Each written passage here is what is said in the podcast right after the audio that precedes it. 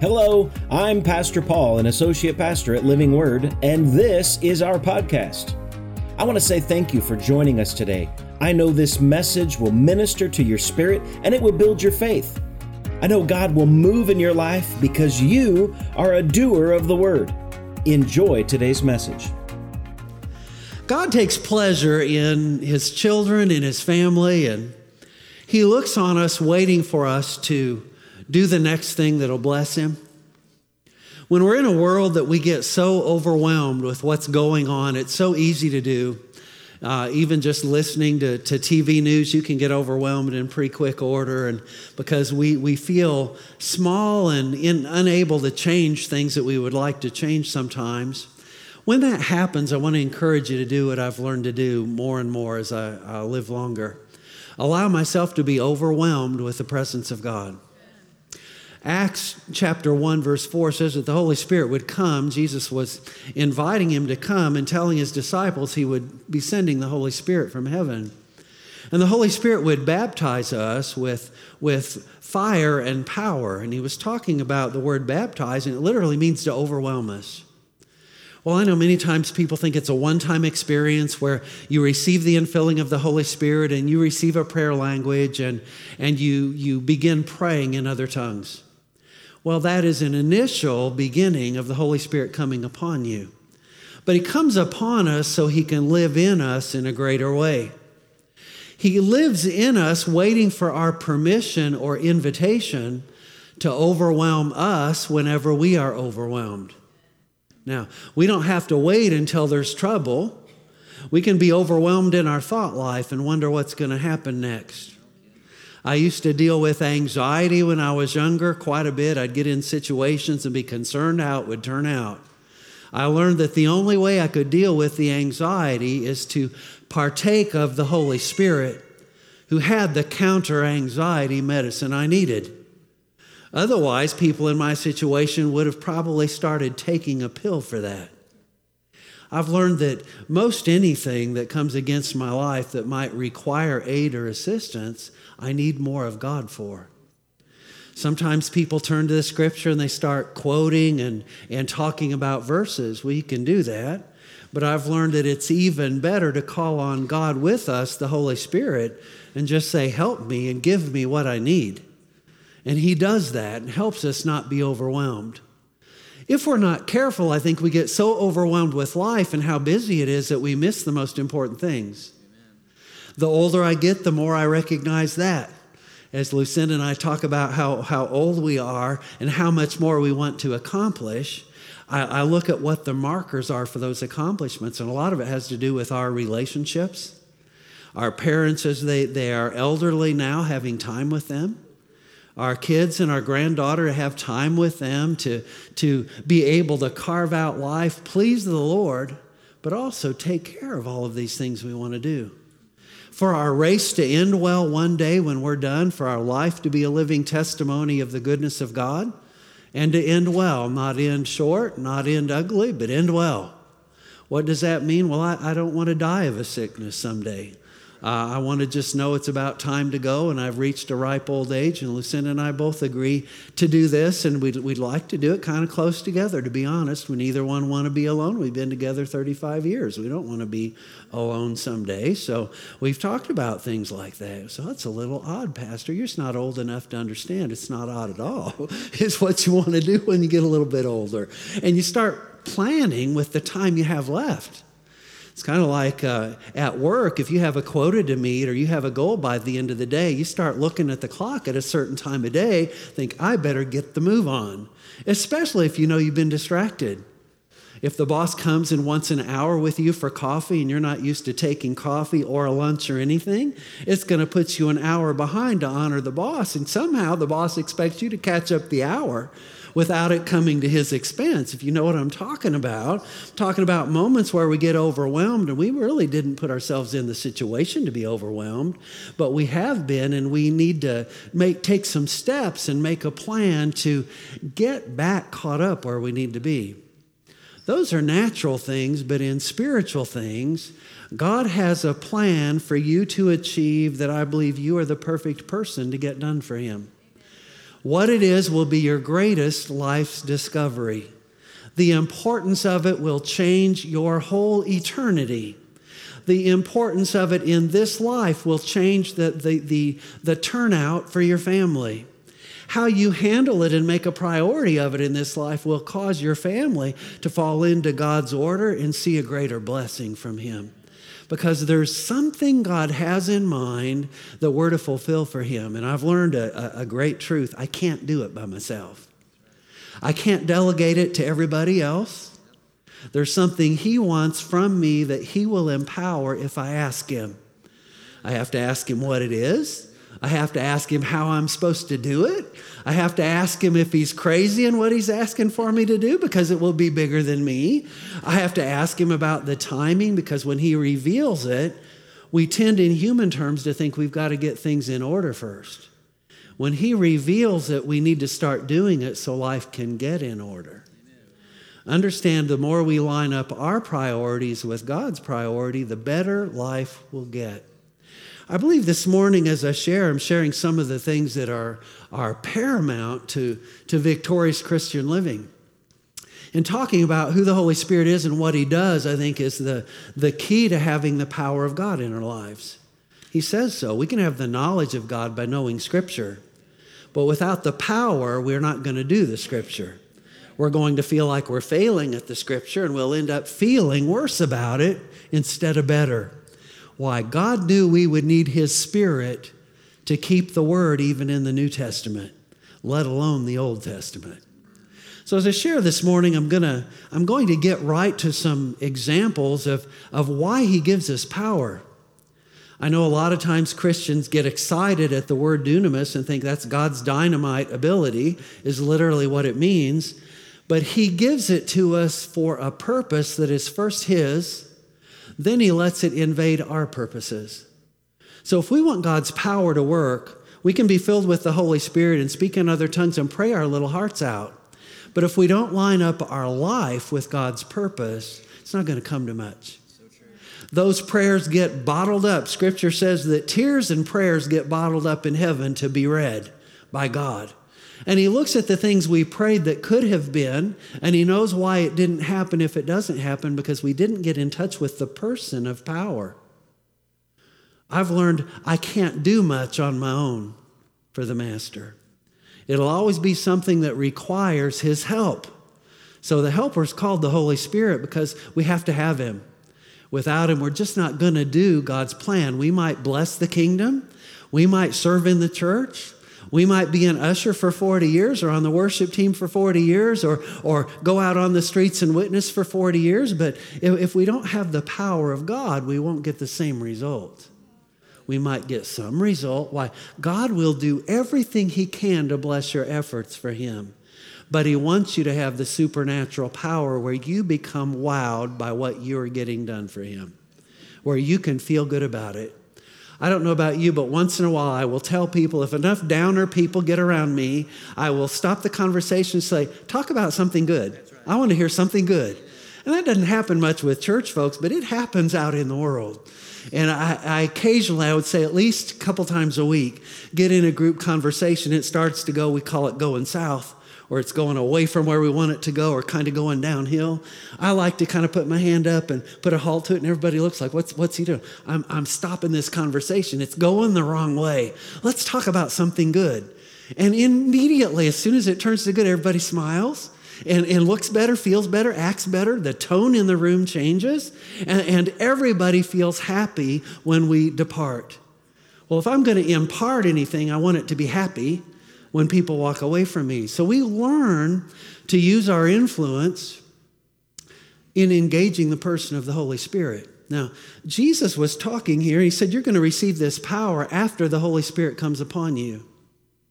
I'll tell you something that, that I do whenever I'm particularly challenged. I invite him to come upon me again. I most generally do that in private. I do that in a place of prayer. And within five minutes or so, every time in my adult life, he invades my space. And I calm down and I feel better. And I know he is with me. Sometimes I don't hear any particular words or direction, I just feel comforted. I just feel like somebody's come alongside to strengthen me and help me. And I'm going to tell you, sometimes the feeling outweighs any words anybody could say anyway. Sometimes when, when we hear words and we think it's the Holy Spirit, we wonder if it's our imagination. I'm going to tell you something about feeling overwhelmed with His presence. There's no mistaking it. Once you experience His presence that way and you're comforted by Him and you're encouraged by Him, there's nothing like it. I would say it this way it becomes somewhat addictive in nature. You just want more of Him. He did that on purpose to help us choose the right addiction, in my mind. The thing that will help us most with no ugly side effects. I marvel at how many medications are on TV commercials in the course of an hour of TV and adult television. Nine or ten is not unusual, different ones. I always hear the same thing. I really don't listen to what they cure because I'm not going to probably want them or need them. But I hear all the side effects and I think, dear Lord, who would want to try that even? And then you see all the lawsuits for all the things that they didn't announce enough side effects for that people are suing for, and all the lawyers that are standing behind that. And I think, okay, who would want the side effects of all of that or the risks of all of that for the unknown when we can have a known commodity that will only help us in the person of the Holy Spirit. So it's with some boldness I can come before you and say, You will do no better than having a close relationship with the person of the Holy Spirit. He will enrich every aspect of your life if you invite Him to. How do we invite Him? We have a conversation that is as real as talking to someone next to us. I talk out loud to the Holy Spirit in English. Why, He's God with me. He wants to have a conversation. He wants to know what I want to talk about. He wants to know what I want to know about. He's not going to butt in and tell me what he thinks unless I ask his opinion on something. Anyway, we'll talk a little bit more about him this morning. Holy Spirit's power is meant to first do one thing that Jesus pronounced to carry Jesus out and bring people in. Did you know that's what the power of God is for first? That's God's first priority in giving us this power. And this is Jesus speaking in, in, in Acts chapter 1. But he says we're going to, to have this power that's going to give us a, a new identity, a new desire, a new behavior that follows. We're not going to become like Jesus without the Holy Spirit's help. We're not going to become his witnesses without his help. I'm living proof. I was the, the most backward, shy young man I knew in my lifetime. Never met one more backward than me yet, what I was at 8, 9, 10, 11 years old. By 12, it started to change because I couldn't find an escape clause for me in the scripture. I had to become Jesus' witness. I had a pastor that would come to my house and pick me up when he was going somewhere, and I'd say, What are we doing? Pastor, he said, We're going to be Jesus' witnesses today, and you've got to learn to talk. And I'd say, Good luck trying to get me to do that. And he'd say, Well, I, it will work. He said, I've been praying for you, and I know God's going to move on your heart. And I think, Darn it, I can't get out of that. and I'd try every kind of way, and I couldn't get out of it. And he'd say, You go with me. And we, we'd go knock on doors while he's checking on people that weren't in church, weren't going to church anywhere, inviting them to church and asking them if they knew Jesus as Savior. Two thirds of them would say yes, and whatever reason they weren't going to church anywhere, but once in a while there'd be one that wasn't. And he'd do the same thing every time. Imagine most old timey houses. I mean, I'm old enough, people didn't have many ranch houses in those days. They were still two level and steps going up into the house. Pastor Tolliver wore a, a big boot, size 12 at least. And uh, the, the door would open and he'd see the face, and if that face looked a little snarly, he'd kick his boot up in that door so they couldn't close it on him. So when he got me to witness, I did the same thing. But when I kicked my foot up, I kicked the lady's ankle and she screamed. First time I ever tried, I said, See, I told you it wasn't going to work for me. He said, That's no excuse. He said, You just don't have to push quite so hard and don't be nervous. Say, Really, Pastor? Yeah, really. That's how it started out. So it, it might be wise to ask the Holy Spirit to help you. If you want power in the rest of your life, give Him the first bit of power in witnessing. That's what I learned going around with Pastor Tolliver in those days. And I thought it unfair, but he, he told me one day, he said, if you can't do this, you won't be fit to preach in a pulpit. And I learned from that. Now, that's a preacher standard, not really. This is what Jesus said. He gave four places, four examples were to witness for him. And I believe every believer should experience all four. I don't believe it's carved out where one does this and one does that. It's progressive. The Holy Spirit will be patient with you as Jesus' witness, but he expects us to progress through the full gamut of what Jesus said. He said it's going to start out first in Jerusalem. For them, that was their home people, that was their family in particular. The first place the Holy Spirit empowers us to witness is with the family. Yet for many people, it's the hardest place. Don't you know that, that God will give you an anointing for what seems hardest to you because it's easiest for Him? He knows you already have an in with family. They may just not be acting like it right now, but you have an in with them. You have a, a, a blood connection or a covenant connection. Scripture says when you pray for your family, doubly God moves on your behalf because you have the right and the authority to reach into that group of people. So I think sometimes we let, let passivity take hold of us and we don't recognize how to be a witness. I'm going to tell you, with family, your closest people, the key is to have the character of Christ Jesus in you as much as you can. I'm going to tell you another secret nobody does it all the time. Not met anybody yet that I haven't seen blow it when it comes to the character of Christ under the right pressures and situation. If you've never done that under the right pressures or situations, a word came out of your mouth or an attitude rose up, or you rolled your eyes at somebody who's done you wrong 50 times and here they come to do it again. Uh, sometimes the character of Christ we put on the back burner and our own feelings come out. That happens more with home people than anybody else. Why? You'll experience more stress together at home than you do with a friend here and there or so, somebody far away in the earth. So you would think Jesus would start with the hardest last, but he starts with our greatest challenge first because it's the most important. You will never have a greater influence with any group of people than you have with your family. So when we go to reunions or we go to, to family planned events, Lucinda and I pray and we trust God to show us what's our mission within the mission. Everybody knows we're preachers and we don't mind them being uncomfortable with that if they, they're going to be. But we choose first to, to demonstrate the character of Jesus and be loving and be kind and be gentle and show the fruit of the Spirit. But you can count on something at the family reunion. They're going to call on me to pray. You can count on something if somebody gets sick, the family's going to call for prayer. You can count on something if somebody's kid runs away. They're going to call me and ask me, Where are they? The Holy Spirit should tell you, and they're going to expect the answer. You'll learn through the years that you better walk close with God because people really are paying attention, especially your home people. Well, Pastor, you don't know mine act hard. People put on acts all the time. That's why Jesus said he would judge by the heart. I'm glad of that. I'm glad he doesn't look at my actions, he looks at my heart. But what he wants me to do is have the kind of actions that people see God in and they want more. Now, so he starts out with uh, our family people. Then he said, in all Judea.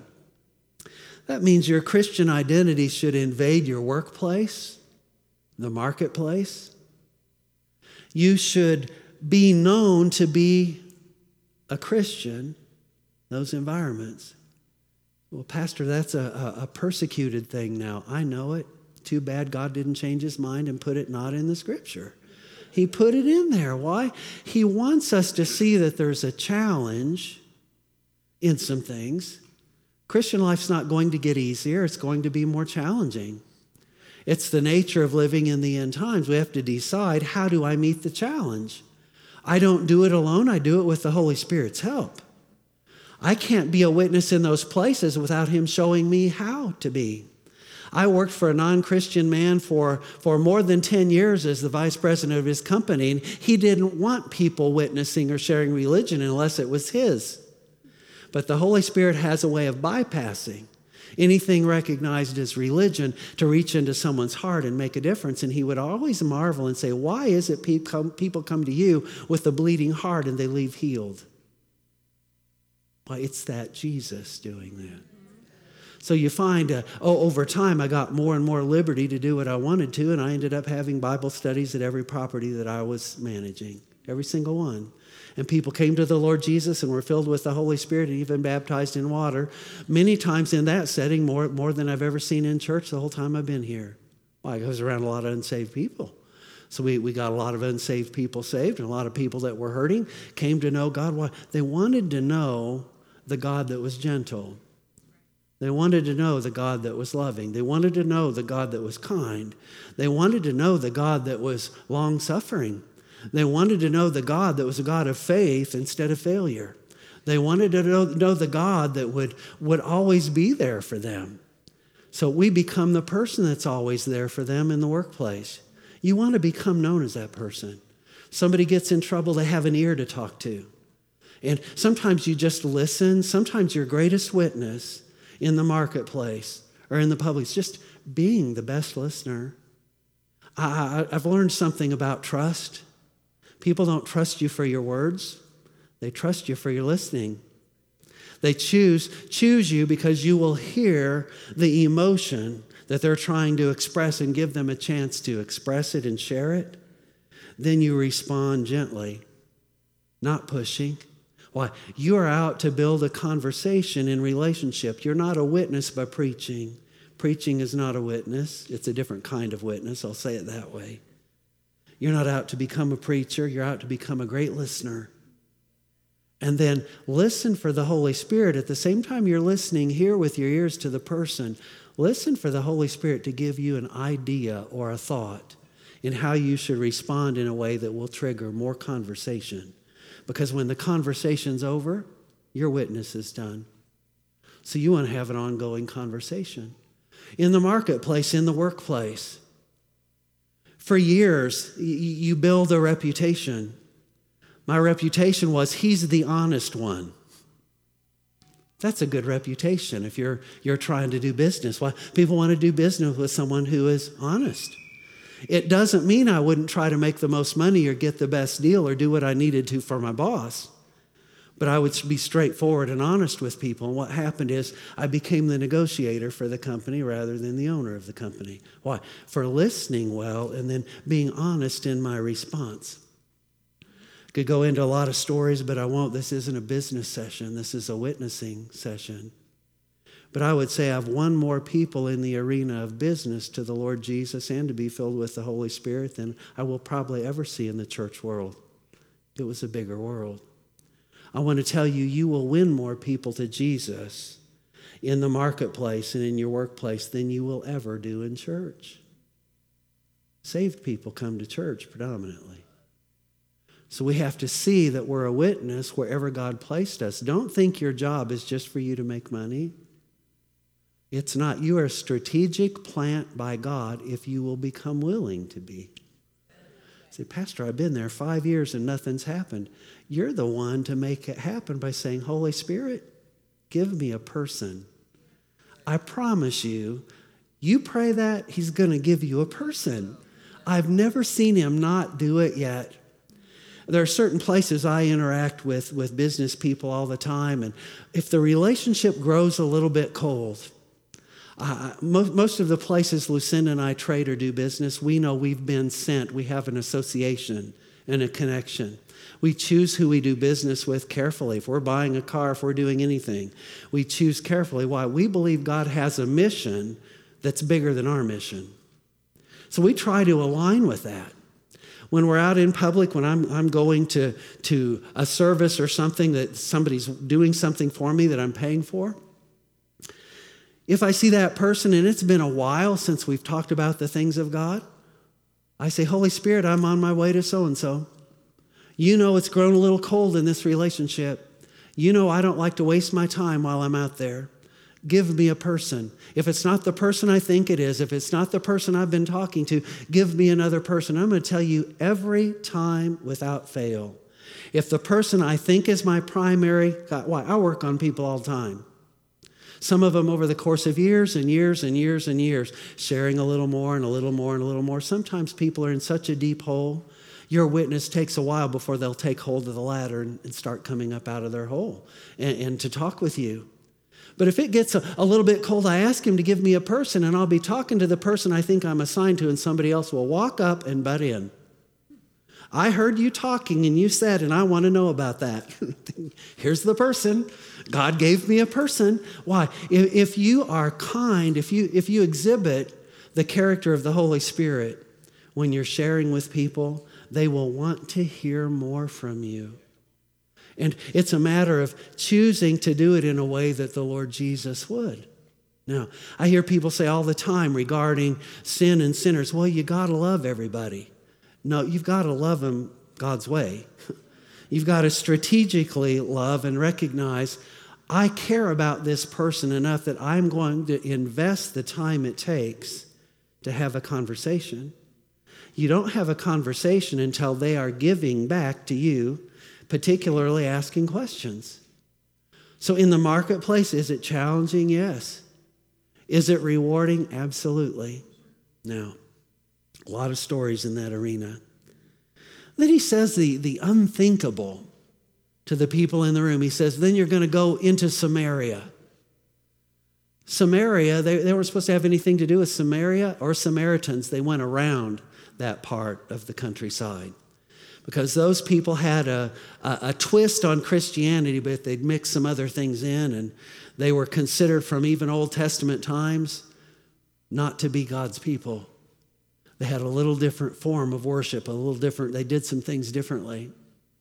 But Jesus said, You're going to go into Samaria where the rejected people are, where the hurting people are, where the ignorant people are, where the people who will openly challenge you are. Well, you don't want to do that until you first learn to witness to your family. You don't want to do that until you learn to take Jesus into your workplace and, and where you already have influence, because then he's going to send you in a place where you have no bearings. There have been a number of times in my life where he's told me, go there and minister to that man or that woman, particularly men. Two women, lots of men in, in my time. Go there to a place of business, usually, sometimes to a residence, and minister to that man. There have been a few times he said, that couple. Whenever I've done that, it was like making a cold call in sales. I never wanted to be the salesman because I hated that experience. I tried it a little bit with a roommate of mine in college that was selling cookware, and I hated it. I hated it for him. I hated it for me. I hated driving him out there. I wanted nothing more to do with that because I just didn't feel comfortable doing that. God's not going to make you a salesman on cold calls with your witness until you're working on your family and working in your workplace. But He might call on you. You might wake up one day thinking you're going to go to a place of business for something you want, and He sends you and assigns you to a person. I right now have a number of people I've been assigned to where I marvel at why God's picking me to go into an arena where I don't know these people. And my first inclination will be they won't receive from me. But I find it remarkably tells me the one thing to talk about where they do. And there are so many things like that going on that are, are hot topics, hot things in my life. I can't tell you who. I won't tell you just what. But I'm going to tell you the spice of your Christian life starts out about right there. Family, whether you know it or not, your unsaved family expect you to try to get them. They do. They might put up a shield or put up a, they might put up a little fuss and act like they don't, but they expect you to try. What? They know you love them. They know that for you that's an expression of love. In the workplace, you should be known as a Christian, but people won't know what kind of Christian.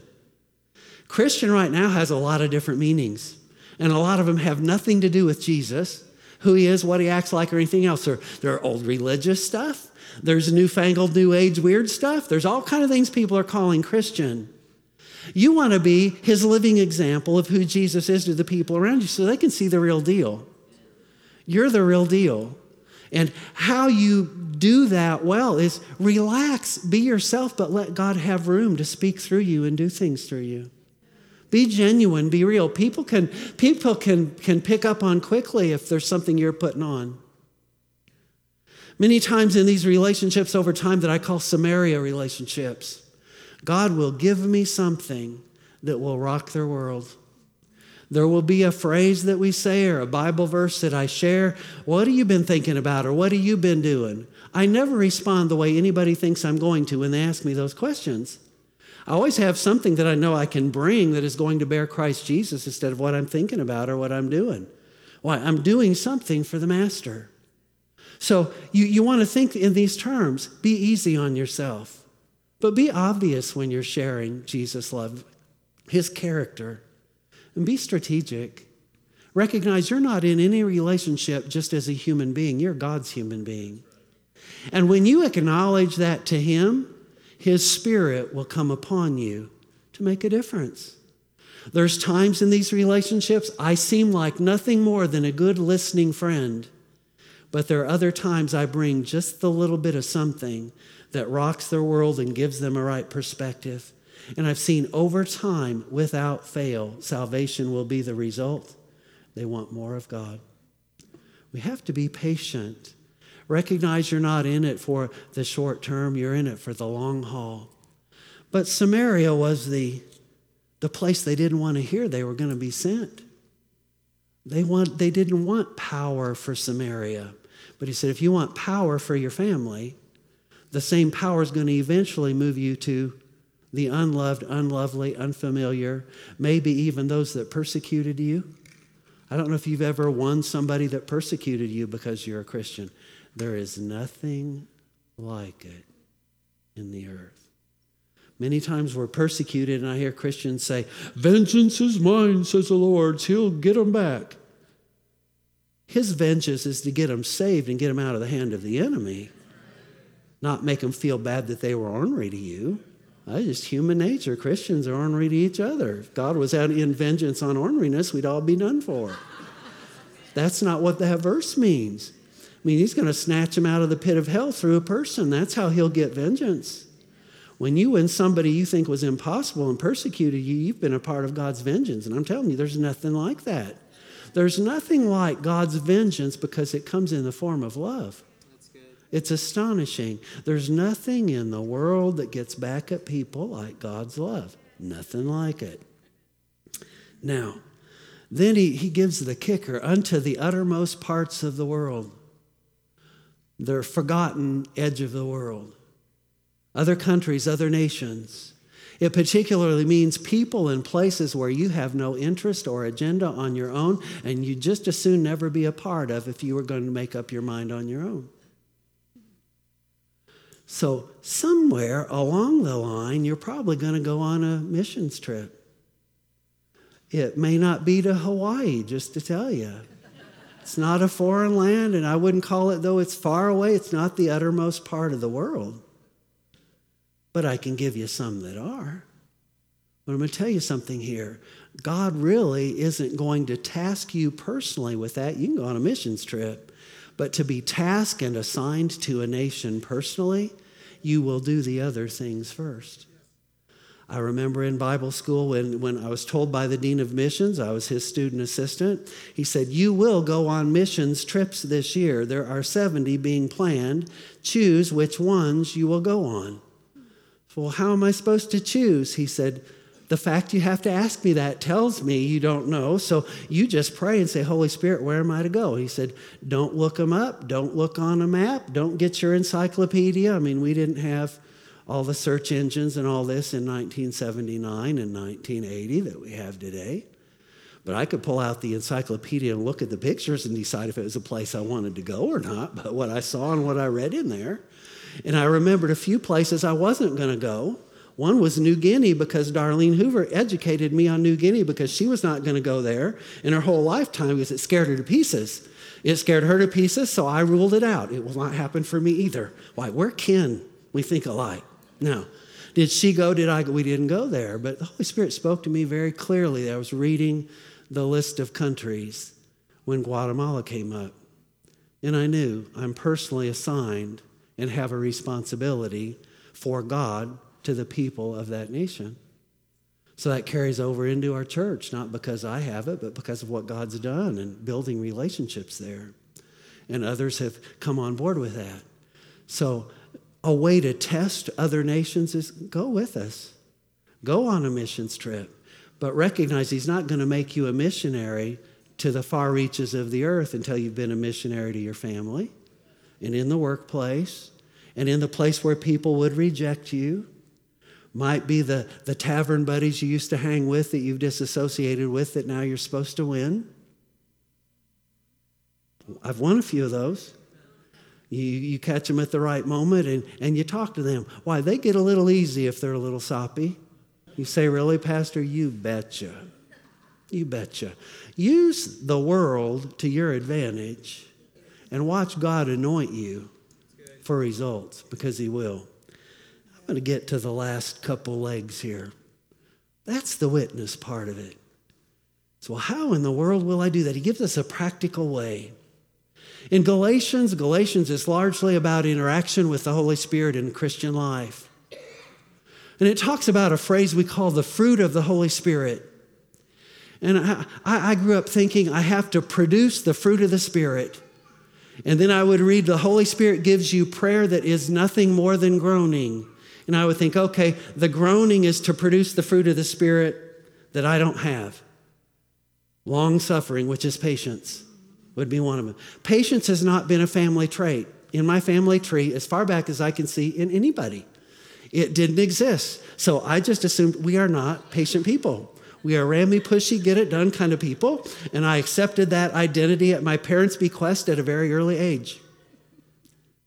I learned that the Holy Spirit can impart that to me if I will give him a chance. And he'll help me be patient. And I've had to learn that. I've watched it translate down into my kids who mostly saw me model impatience.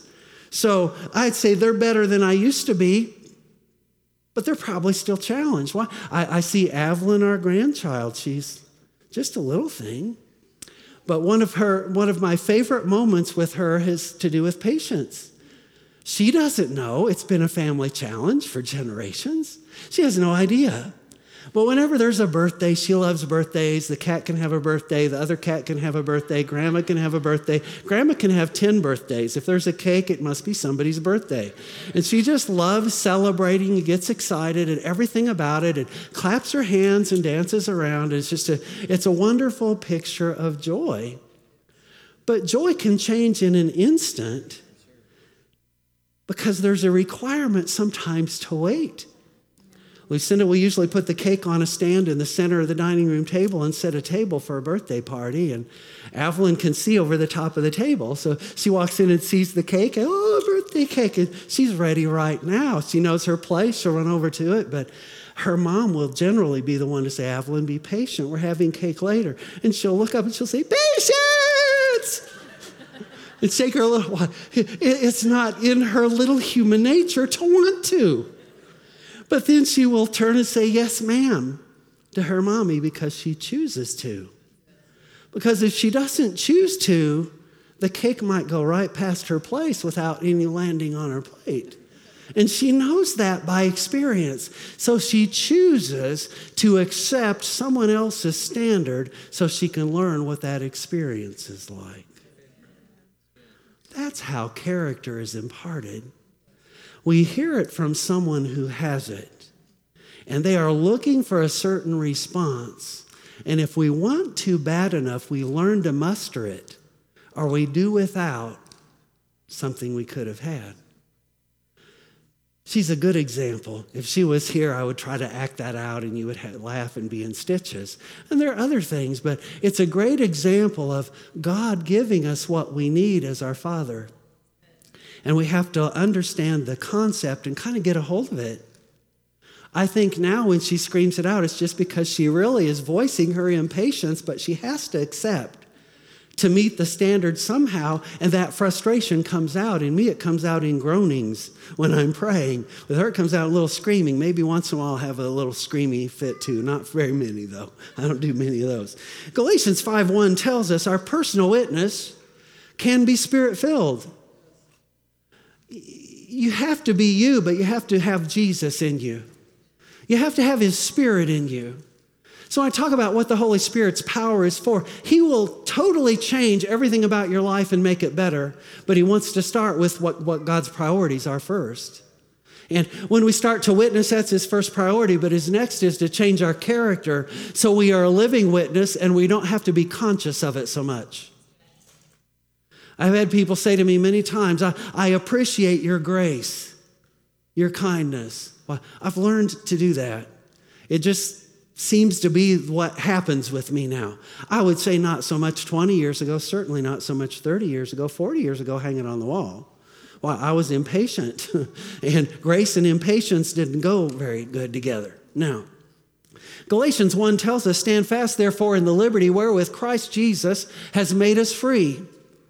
He's given us a liberty, and we're supposed to stand in a liberty. The liberty isn't to do our own thing, the new liberty is to do our thing His way. To couple who He is with who we are so we become new. He says, and be not entangled again with the yoke of bondage. It means that our behavior, we get a choice every time we are living life and in any kind of situation. Am I going to be the old me or am I going to be the renewed me in Christ? Am I going to respond according to how I feel? Our, our feelings will not be charged with God until we take authority over our feelings. Grace came from taking authority over how I felt about something and biting my tongue and not speaking my mind. Well, I'm pretty quick wit when it comes down to it. I have something to say in any situation if I choose to go there. I've learned to turn that burner on the stove top off because it always burns the food I'm cooking. It always ruins things. Then we learn to do it God's way. Now, be not entangled again with the yoke of bondage. So if I used to be impatient, that was a yoke of bondage to me. So if I choose to go back there, I'll have the bondage of that again. I can tell if I went back there, my wife wouldn't like me so much. Why? She's had the more patient version of me than what I used to be and seen me grow in it. In fact, I'll say she helped me grow in that. Cool your jets, Mr. Doug. And I look up and say, Yes, ma'am, uh, Mama, dearest. A little sarcasm back and forth. And I had to get rid of the sarcasm. My mama don't like that. okay. Some of the guys are kind of laughing, same kind of thing. See? The yoke of bondage, but the fruit of the Spirit. See, he immediately tells us how to not have the yoke of bondage. He immediately tells us how to harness wrong behavior and have it become right. But the fruit of the Spirit, the Holy Spirit, who is that? That's Jesus' Spirit, is love, is peace, is long suffering or patience, is gentleness, is goodness, is faith or faithfulness, it means meekness, and temperance or self control. I've watched a lot of people have problems with self control, and they just fly off at the handle. And they say, I can't help it. And you know what? I believe them. Because without the Holy Spirit's help, there are things we will not help and cannot help. And the world handles it this way well, that's just environmental from birth. They can't help that they're that way and think that way. Or they were just born that way. Or they have made choices in their life that have led them to this end. Well, the end is after we're dead. The end is not while we're living. We may have gone down a certain path to behave a certain way. We might be modeling something that we've been around. We might act like the best part of what we saw in parents and even the worst part we saw demonstrated sometimes and think, this is just how it is. This is how it's going to be. This is how I was brought up to think. Well, we can have the mind of Christ, he says. To truly be spirit filled can be measured one way Where is the fruit of the Spirit, and is it increasing in me personally? Don't try to look at somebody else's tree. They should reach out and club you for that. You look at you and say, Jesus, help me. Why? He's helping us be more like Him, and His Spirit lives on the inside. Well, I'll tell you something. We are without excuse, is how he sees it. He died for that. He died to give us that witnessing ability. Your witnessing ability in all of those four places is not because of boldness. It will not be because of personality or how much knowledge of the scripture you have or even how prayed up you are. Your witness in all of those arenas depends on the person of the Holy Spirit having some room to work through you so that you take on His character. And when you take on His character that way, people notice that and they love that. When, when you go into a situation where somebody is unloved, be the loving one. Figure out what it is to do that for that person. If you're in, in a room where at work and everybody's blowing up over the new quota, be the one with some meekness and say, We can do it if we work together and calm the situation down. Be the one that can have patience when everybody else is fed up and walks away. Be the patient one that doesn't walk away from the person. Be the one that has self control if you have to run from a situation to exhibit self control. David did that in the Bible. Rather than, than commit adultery again, he ran from the situation, and so did others. Joseph ran from a situation. We can, if we want to, exhibit self control. But I'm going to tell you something. You try to do it on your own, the devil will see to it you fail. And you'll feel bad, you'll feel guilty, you'll feel ugly, and think no matter how hard I try, get the helper. Get the helper. Now, against these things, there is no law. In other words, nobody's going to get after you. Nobody's going to persecute you. Nobody's going to say you're a bad person. Nobody's going to mock Jesus if you do these things. When I look at the world that is, is starting to parrot now, be careful what you share, how you say things. It's how we live, it's how we exhibit his character. And when you're exhibiting the character of Christ Jesus, people are going to start asking you questions. Before I left the company I worked for, the Jehovah's Witness boss that I had was number two in the, in the nation, if not in the world, in his rank in their organization. He said something to me that I will never forget. He said, In all of my lifetime, I have never seen anyone purposefully act like Christ like you do. We, we think on most things alike, Doug. I just don't see him as the Son of God and my Savior.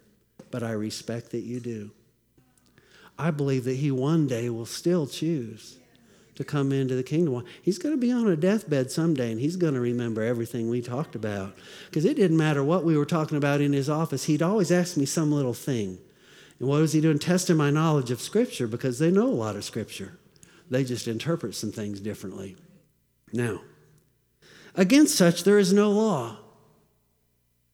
I, I remember witnessing at work and considering, will I get in trouble over this? Tell you something, I never did. I never did.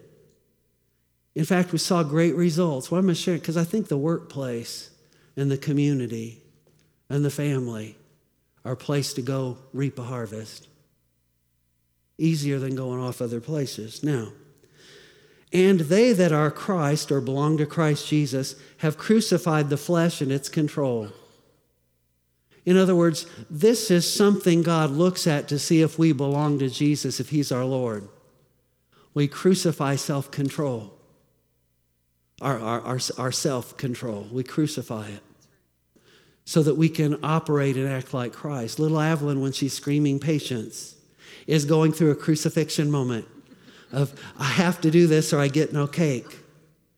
We need to kind of think this way I have to do this for Jesus, or am I really one to be called by his name?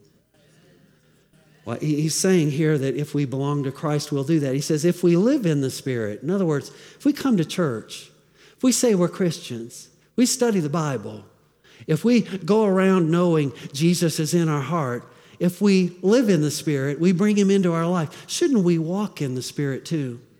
In other words, shouldn't He be working through us all the time? There are times, especially in public arena, where I, I listen carefully to what's going on in the room. You, you, you learn some things like this in business school. If you go to advanced business school, you learn how to read a room and work in a room. I use that yet today. But I use it for Christ Jesus advantage. When I go into a room and people are talking, I look for an angle. I look for a place to enter conversation with at least two of the people in the room. not one on one. I look for two that are already engaged and can I offer something that will help them or bless them?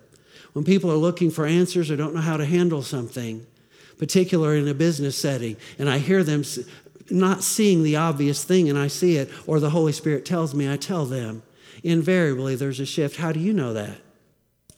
Well, I just listening, and I believe the Holy Spirit told me that.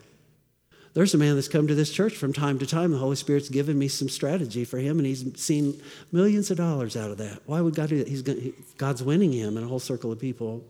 That's why. Things like that should happen in our lives regularly. I don't want to go into that. Everybody's like, what? Yeah, God's doing that for him and got his attention. Now, let us also walk in the Spirit. What does that mean? I, I, I think about all the relationships in my life. I think about the witness relationships. When I'm teaching, there should be a witness unto the people I'm teaching. There should be something the Holy Spirit imparts. But when I'm with my family, I have to remember my life is not my own life. My life is hid with Christ in God. Who is Jesus in this setting right now? I remember when my grandparents on my dad's side were both passing away, both, both instances, different times who I needed to be. I'm the oldest grandson on that side of the oldest son, oldest son of the oldest son.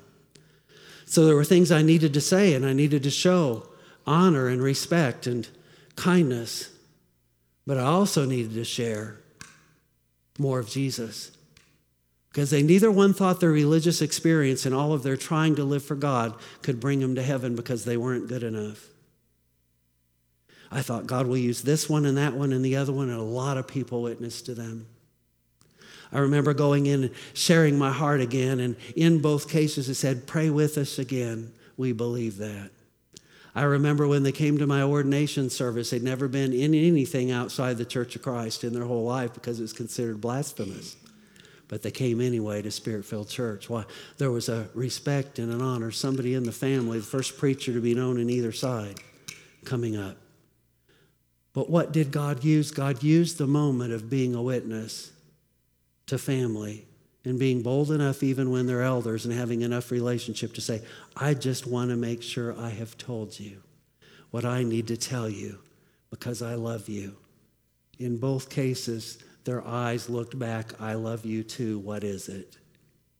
You have the capacity you're going to hear me through the year on occasion come back and talk about being Jesus' witness. But here's the key I was able to do that because of, at that point, 32 years of their scrutinizing my life and my actions from their religious perspective. And they decided what I had was real, so they wanted to pay attention. 32 years for me to be able to share that with them. And I believe they were already saved, but I wanted to make sure. I have time, I will share it. That same grandfather, in church all of his life, my dad was with him the day that he passed away. And dad was recounting this to me a few weeks ago. I wanted to know the details. Grandpa died and went to hell briefly. Saw it. Came back, people were praying. I don't know that anybody prayed out loud, bring him back, but people were praying. All of his kids profess, profess Christ but one, and she stepped away for a season. She'll come back. So I know they were praying. Grandpa saw hell, and when he came out, Dad was with him. He was trying to climb out of the bed rails and get out. And he said, You've got to pray that prayer with me again because I died and I saw hell. Now, I, I believe he was saved, but God was letting him see something.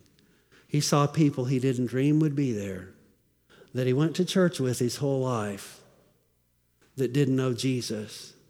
And it shocked him and stunned him. Dad was with him, so he turned to dad. He said, Son, pray for me that when I die this time, I don't go to hell, but I go to heaven because I've got to go there. And he said, I certainly believe it's all true now. Dad prayed with him. Then Grandpa began to sing. Grandpa played guitar beautifully. He traveled with musicians when he was young, famous people. He's very good he started singing just out of his spirit these wonderful Christian songs, many of which dad didn't know, and it went on for a long, long time. Then he just started singing in the spirit. Imagine that. Church of Christ doesn't believe in Holy Spirit's with us today. He went to heaven right behind Jesus, is what they teach. But uh, Grandpa started praying in the Spirit and singing in the Spirit. And then he went to heaven, just like that. I share that because I want you to understand the impact of many witnesses in a family and the mercy and grace of God to give you another chance, another opportunity. So, well, I don't know if I believe that about your grandpa. You would have if he'd have been there and you knew my grandpa. He was stoic and formal. He was a farmer, but he was, he was Mr. Straight laced guy. Anyway, it was a real experience. Why did I share that? Because I want you to understand the power of your witness. That it's never too late. Once you understand the Holy Spirit's priorities, we're going to open the altar. I'm going to continue through Pentecost to share on the ministry of the Holy Spirit, who He is and what He does and what He wants to do.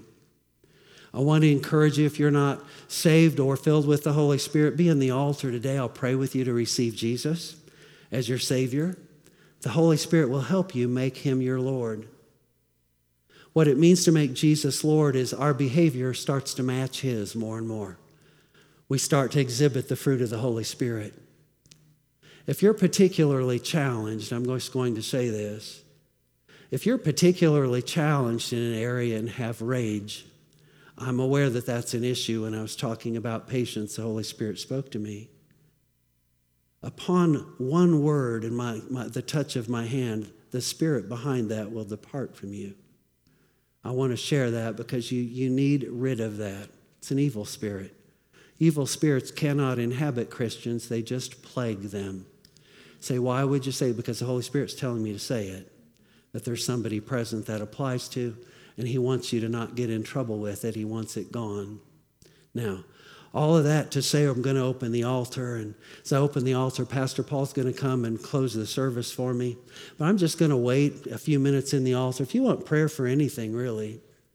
But I'm aware whenever the Holy Spirit begins to move, if the enemy is working in someone's life, he goes. He has to depart. Where the Spirit of the Lord is, there is liberty, not bondage. That's who he is. Heavenly Father, in this moment, I ask your Holy Spirit to come upon every person in this room for what they have need of, to minister to us life and peace and be God with us, to charge us, Father, to walk in, in a way with your Holy Spirit where we, we have the results.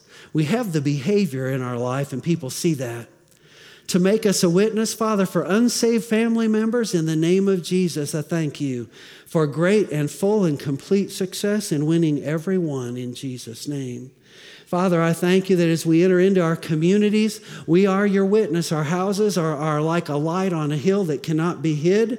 We are your witness. People can come from anywhere around for help. They will come for advice. They will come for prayer. They will come for encouragement. Our, our homes can be invaded for your purposes, Father, in Jesus' name.